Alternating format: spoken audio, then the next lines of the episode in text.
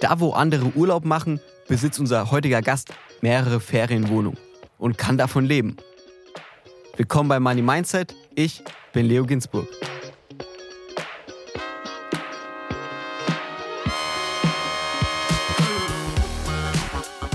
Die Inhalte dieses Podcasts beinhalten keine Kaufempfehlung der Redaktion. Aktien, Kryptowährungen und Investments sind grundsätzlich mit Risiko verbunden. Heute ist zu Gast bei mir Svenja Rehm. Svenja hat ihren Job als Beamtin gekündigt und lebt heute als Immobilieninvestorin. Auf der Nordseeinsel Amrum besitzt sie vier Wohnungen und verdient im Monat rund 12.000 Euro Umsatz. Wie sie das geschafft hat, darüber sprechen wir jetzt. Hi Svenja. Ja, moin von Amrum, hallo. Bevor wir darüber sprechen, wie überhaupt deine Investments ablaufen und wie du verdienst und wie so das Leben einer Immobilieninvestorin aussieht, wie kommt man überhaupt auf die Idee, auf der Nordseeinsel Amrum ins Ferienwohnung-Business einzusteigen? Ach, war in dem Fall ziemlich simpel. Ich habe auf mein Herz gehört. Das hat hier einen Platz auf Amrum gefunden, schon als ich ein kleines Hutschi-Fielchen war. Und ich bin im Grunde dem Herz gefolgt, habe irgendwann gesagt, ich möchte in Immobilien investieren. Und dann war ganz schnell klar, dann wird es erstmal Amrum werden. Und so bin ich im Grunde über den Wunsch und dann die Verbindung zu Immobilien hierher gekommen. Ich war selbst noch nie auf der Nordseeinsel und bestimmt viele Hörerinnen und Hörer auch noch nicht. Kannst du für uns erstmal ein bisschen bildlich beschreiben, was ist das für eine Insel Amrum? Also wie kann man sich das vorstellen? Also viele kennen ja Sylt und manche sagen, dass Föhr und Amrum, das ist eine Nachbarinsel hier unter Sylt, die kleinen Schwestern von Sylt sind. Ich finde immer, dass man die Inseln an sich nicht miteinander vergleichen kann. Und wenn ich jetzt von Amrum spreche, dann ist Amrum sehr bodenständig, sehr naturverbunden, was die Menschen angeht und auch die Natur an sich hier, wie sie sich zeigt. Hier ist wenig Mainstream angekommen bisher, weil wir auch sehr weit vom Festland entfernt liegen mit dieser Insel. Man hat eine unglaubliche Weite und viel Freiheitsgefühl, was einen hier erwartet. Denn Amrum hat einen sehr breiten Strand. Das heißt, wenn man auf den Strand zuläuft, dann sieht man erstmal gar nichts außer weißen Sand und irgendwann kommt dann das Meer und viele Leute, die hier ankommen, sagen, es ist unfassbar, wie frei und wie schnell frei auch der Kopf hier auf dieser Insel wird, wenn man aus dem stressigen Alltag hier ankommt, ja. Du besitzt heute vier Ferienwohnungen. Wann hast du dir die erste gekauft? Wie kam es dazu? Also das war 2014 und die Entscheidung war im Grunde auch daraus entstanden, dass ich gesagt habe zu meinem Mann, ich möchte nicht mehr bei meiner Familie um ein Zimmer bitten, wenn ich nach Amrum will, um meinen Herzensort zu besuchen, sondern ich möchte als erwachsene Person selber einen Ort haben, wo ich mich aufhalten kann, ohne dass ich jemanden vorher fragen muss. Und so ist im Grunde der Gedanke entstanden und ich hatte aber noch keinen Plan von Ferienimmobilien oder von Kapitalanlagen überhaupt. Ich wusste zwar so ein bisschen, wie Ferienwohnung vermieten geht, weil meine Oma das in ihrem Haus selber auch mit zwei Zimmern gemacht hat oder Wohnungen, ganz kleinen Wohnungen. Deswegen kenne ich noch dieses mit den Gästen und Frühstück machen. Das habe ich alles von Oma mitbekommen.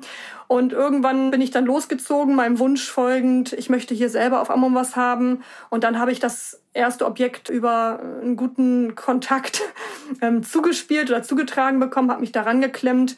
Und das war dann im Grunde eine Wohnung, die auch für Ferienimmobilienzwecke nutzt machbar war. Und so ist es im Grunde dann entstanden, dass ich auf den Gedanken gekommen, Mensch, ich werde auch Vermieterin für Ferienwohnungen oder von Ferienwohnungen. Ne?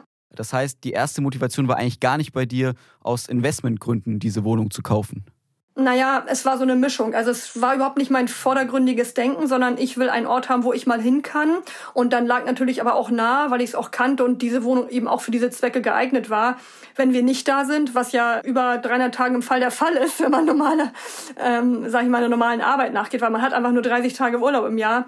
Den Rest würden wir dann vermieten wollen, ne, damit wir uns das auch überhaupt leisten können, weil ohne einen Return vom Invest zu haben, hätten wir das gar nicht machen können. Also natürlich waren wir darauf quasi sogar angewiesen, ja. Kannst du noch kurz die erste Wohnung ein bisschen beschreiben? Was war das für eine Wohnung? Wie groß ist sie? Wie teuer war sie? Also das ist eine 53 Quadratmeter Wohnung, die von jetzt auf gleich zu meinem Goldesel getauft wurde. Die hat 175.000 Euro gekostet. Wir haben die ja in einem sehr renovierungsbedürftigen Zustand übernommen von den Eigentümern, haben die komplett saniert, haben also über 100 Prozent auch finanziert, damit wir die Sanierung überhaupt stemmen konnten, weil unser Geld hat dafür damals nicht gereicht.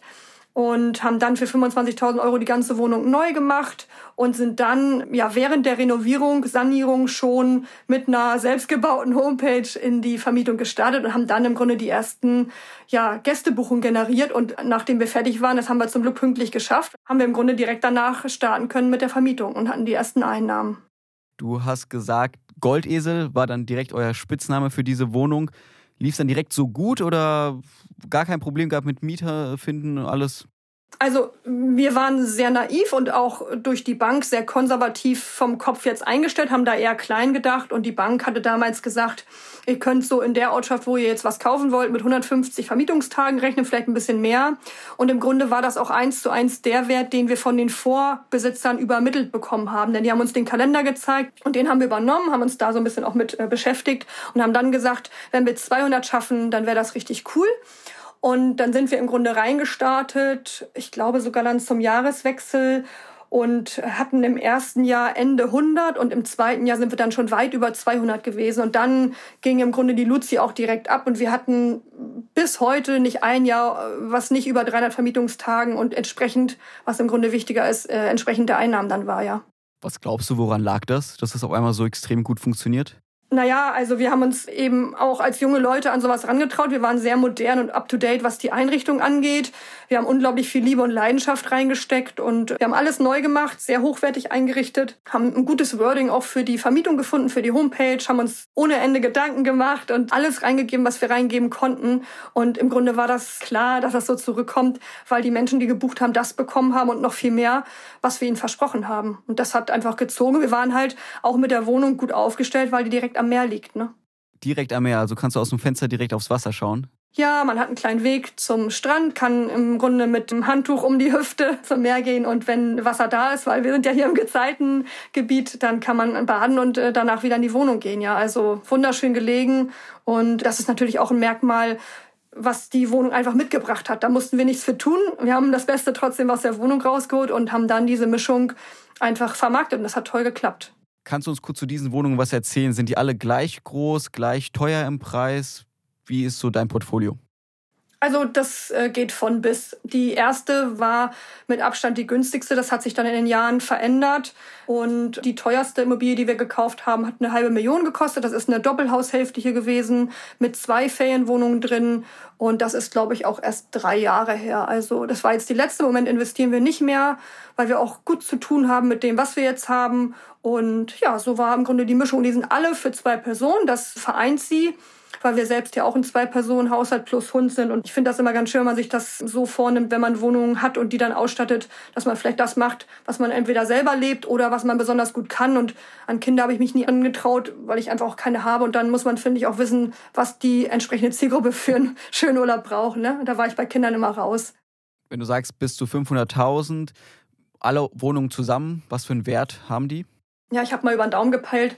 Also ich würde sagen, Moment, wenn ich jetzt auf den Markt gehen würde, 1,5 Millionen sind wir aktuell, ja.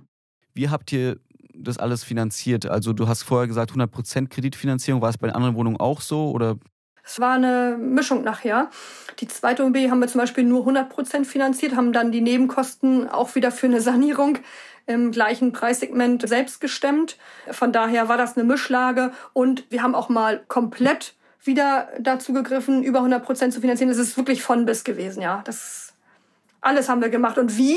Wir waren immer finanzierbar für die Bank. Wir haben immer alles vernünftig aufgezeigt. Wir hatten keine Konsumschulden mehr. Wir haben vernünftiges Einkommen immer generiert. Und wenn es in irgendeiner Form zu wenig war oder gewesen wäre, hätten wir dafür gesorgt, dass es mehr wird. Wir hatten ganz klare Ziele mit den Wohnungen oder haben die. Und wir haben im Grunde dafür gesorgt, dass jede Bank sagt, ja, mit euch mache ich das.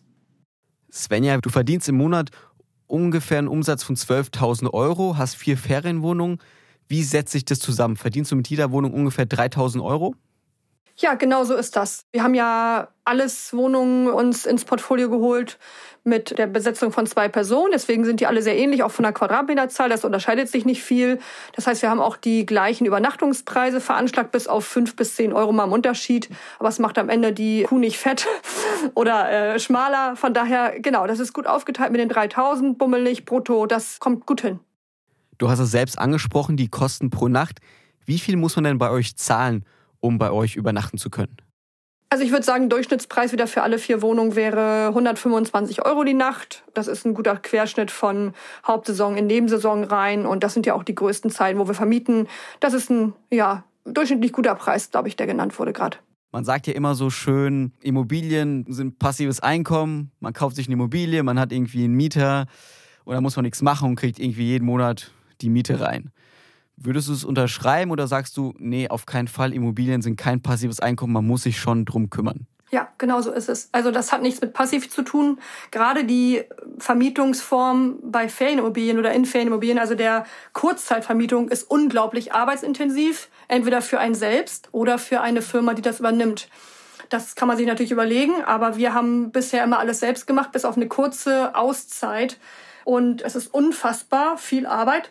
Nicht, weil die am Tag so hoch ist oder du acht, neun Stunden dafür verbringen musst, sondern weil du jeden Tag quasi dich damit beschäftigen musst und auch dann ja für alles Mögliche sorgen müsstest. Ja, nicht nur Mietvertrag auflegen, dein Mieter guten Tag sagen und dann meldet er sich fünf Jahre nicht, weil er eine tolle Wohnung von dir bekommen hat.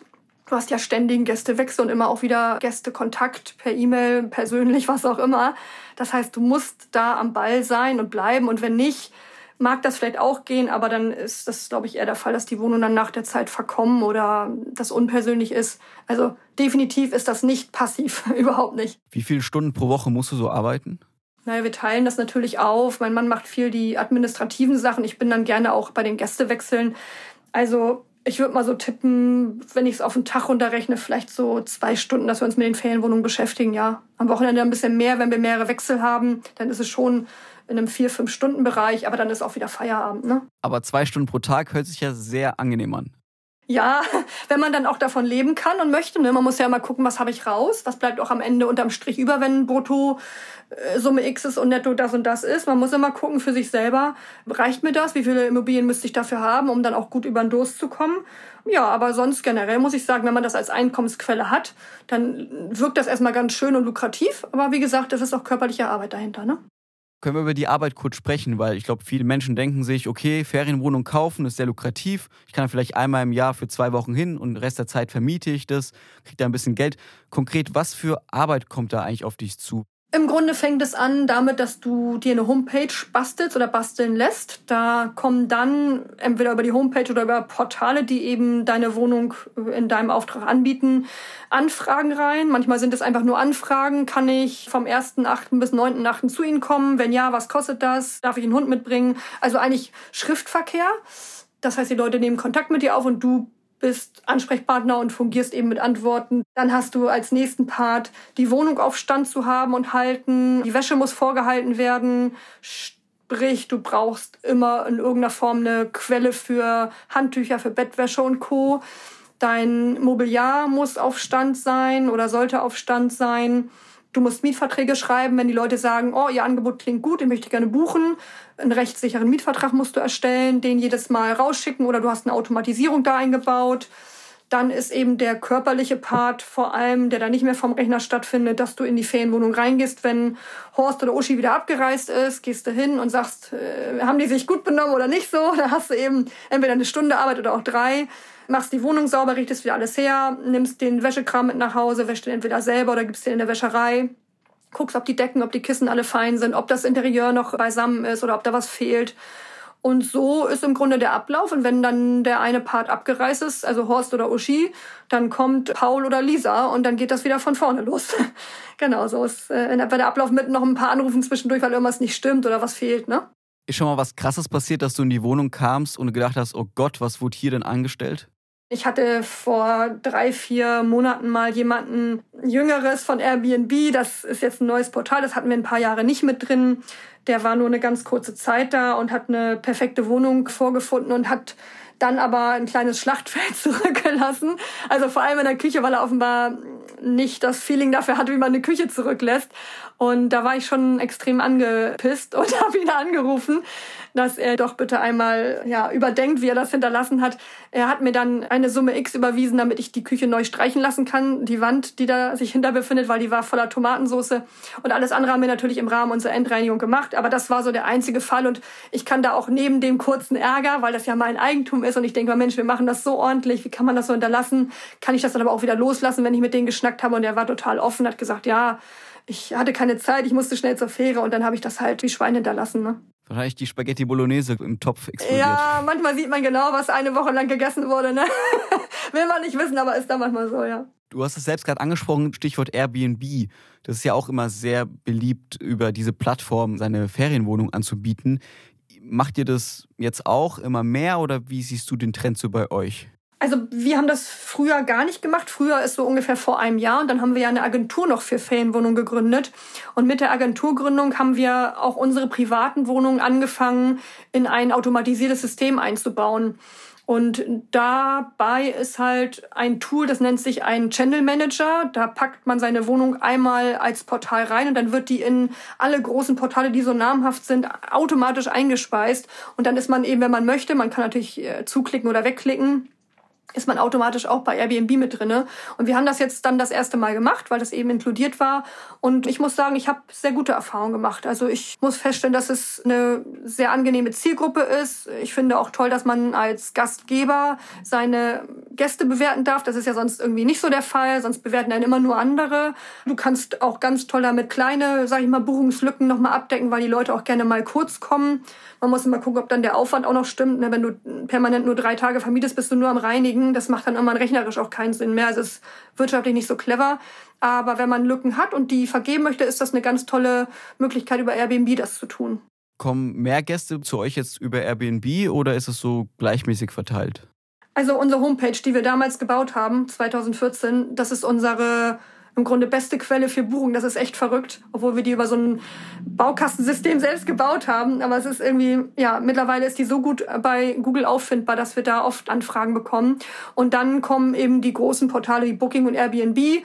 Also ich würde äh, Airbnb nicht mehr missen wollen, aber es ist jetzt auch nicht äh, das Portal schlechthin bei uns, ja. Vor allem, wenn man selber über seine Website die Anfragen bekommt, das hast du ja gerade selbst gesagt, wann rentiert es sich, jemanden anzunehmen? Also wenn jetzt irgendwie alle drei Tage der Gast wechselt, dann müsst ihr, wie du gesagt hast, alle drei Tage ja auch sauber machen. Hast du so eine Zahl, wo du sagst, so viele Gäste pro Monat maximal oder so lange müssen sie mindestens da sein, damit ich zusage?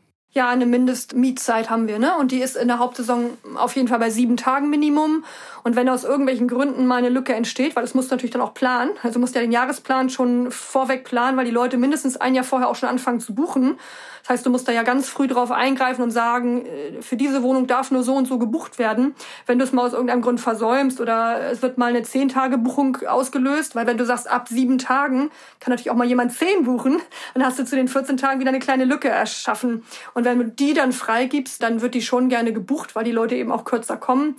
Aber grundsätzlich, ja, ist es sieben Tage Minimum. Ich würde vielleicht nochmal nächstes Jahr auf 14 Tage Minimum im Sommer umstellen, damit der Gästewechseltonus kleiner ist. Und es gibt eben auch ganz viele, die gerne 14 Tage oder auch länger kommen wollen. Ne? Wenn jetzt Hörerinnen und Hörer sagen, ey, ich finde es mega spannend, Ferienwohnungen auf einer Nordseeinsel oder generell Ferienwohnungen zu kaufen und zu vermieten und das als vielleicht erstmal als Zeithassel zu nutzen und später komplett selbstständig da zu arbeiten. Was sind so deine Tipps, um auch erfolgreich im Ferienwohnungsbusiness zu sein? Einen hatte ich ja vorhin schon angedeutet. Ich finde es ganz wichtig, wenn man sich mit der Vermietung beschäftigt für Gäste, dass man sich die Zielgruppe einmal anguckt, die man bedienen möchte. Weil es geht schon darum, auch eine Dienstleistung anzubieten, zu wissen, dass man auch eine Verantwortung hat, weil die Leute kommen zu einem im Urlaub und das ist nicht irgendwas, sondern wir wissen alle, dass wir sehr, sehr wenig Urlaubstage haben, auch wenn andere Länder noch weniger haben, aber ich finde 30 nicht besonders viel und wenn dann irgendwas nicht stimmt, ist das wirklich für viele extrem enttäuschend, auch zu Recht.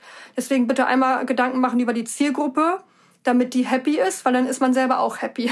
Man will ja eine schöne Zeit schaffen und es soll einem Spaß machen und den Gästen auch. Von daher nicht einfach irgendwas anfangen, also nicht sagen, ich kaufe mir irgendeine Immobilie und mache dann was draus, sondern schon zu schauen vorher, möchte ich für zwei oder für vier oder für wen auch immer vermieten, für Gruppen, damit das auch nachher sich für einen selber gut anfühlt und für den Gegenpart eben auch. Ja, das finde ich einen ganz wichtigen Part. Dann finde ich immer wichtig, gerade wenn man anfängt, dass die Immobilie erreichbar ist. Also, dass man sich einen Standort aussucht, zu dem man auch zügig hinkommen kann. Ich meine jetzt nicht unbedingt zehn Minuten, aber so jetzt die Entfernung von Hamburg nach Ammum war schon teilweise grenzwertig, weil ich hatte zwei Stunden mindestens Autobahnfahrt, wenn kein Stau war, dann noch mindestens zwei Stunden Fähre fahren. Das heißt, ich war, wenn es gut lief, nach mit Park und allem nach fünf Stunden erst auf Amrum. Wenn irgendwas jetzt mal in Not war, dann hatte ich zwar jemanden, den ich anrufen konnte, aber nehmt nicht so eine weite Entfernung auf euch, äh, damit ihr auch guten Gefühls hinfahren könnt, wenn mal was ist. Das ist so mein zweiter Tipp. Und dann finde ich vielleicht noch wichtig bei der Ferienvermietung, ja, dass man auf die Qualität achtet. Also nicht seinen abgeranzten Sperrmüll vielleicht in die Wohnung stellen oder das Besteck, was seit fünf Jahren irgendwo im Keller liegt und über ist, sondern Hochwertigkeit. Es muss nicht alles teuer sein, aber hochwertig und qualitativ vernünftig, damit ihr lange was von den Sachen habt, die Gäste das vernünftig abnutzen können, weil der Durchlauf ist wirklich extrem hoch. Logischerweise, wenn ich zum Beispiel alle sieben Tage ähm, neue Menschen in der Wohnung habe, dann ist das nicht wie zu Hause, ja.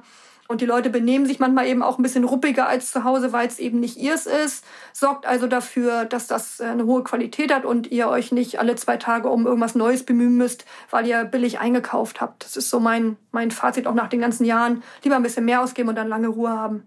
Du hast schon im Interview gesagt, ihr habt jetzt nicht vor, noch mehr Wohnungen zu kaufen, weil das reicht doch irgendwann mit der Arbeit. Was ist denn so dein Plan? Also willst du einfach jetzt für immer auf Amrum leben und diese Wohnung haben und einfach so ruhig zwei, drei Stunden pro Tag arbeiten? Oder gibt es da irgendwas, wo du sagst, dafür mache ich das eigentlich alles? Also ich mache das vor allem, damit ich gesund bleibe. Das ist mir ganz wichtig. Ich habe auch schon Sachen gemacht und lange und viel gearbeitet und es war nachher nicht mehr so gesund für mich und meinen Körper. Das heißt, Gesundheit ist mir ganz wichtig.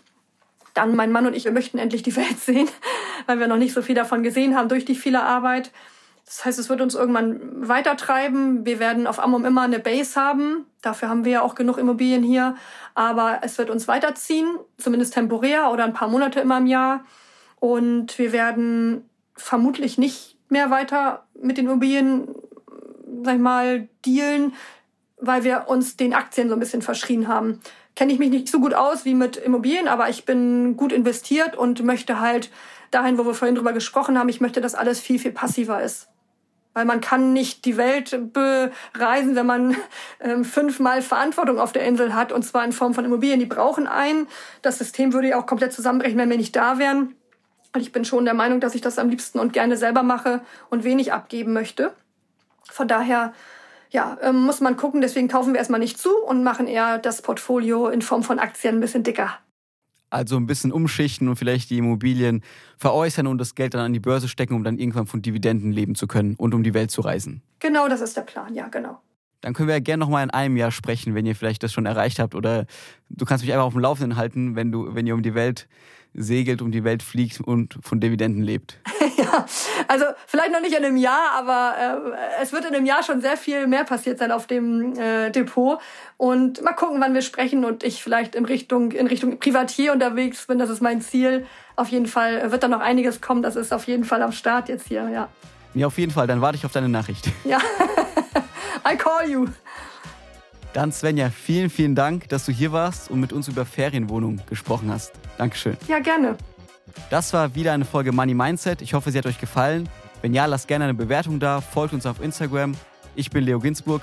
Bis zum nächsten Mal.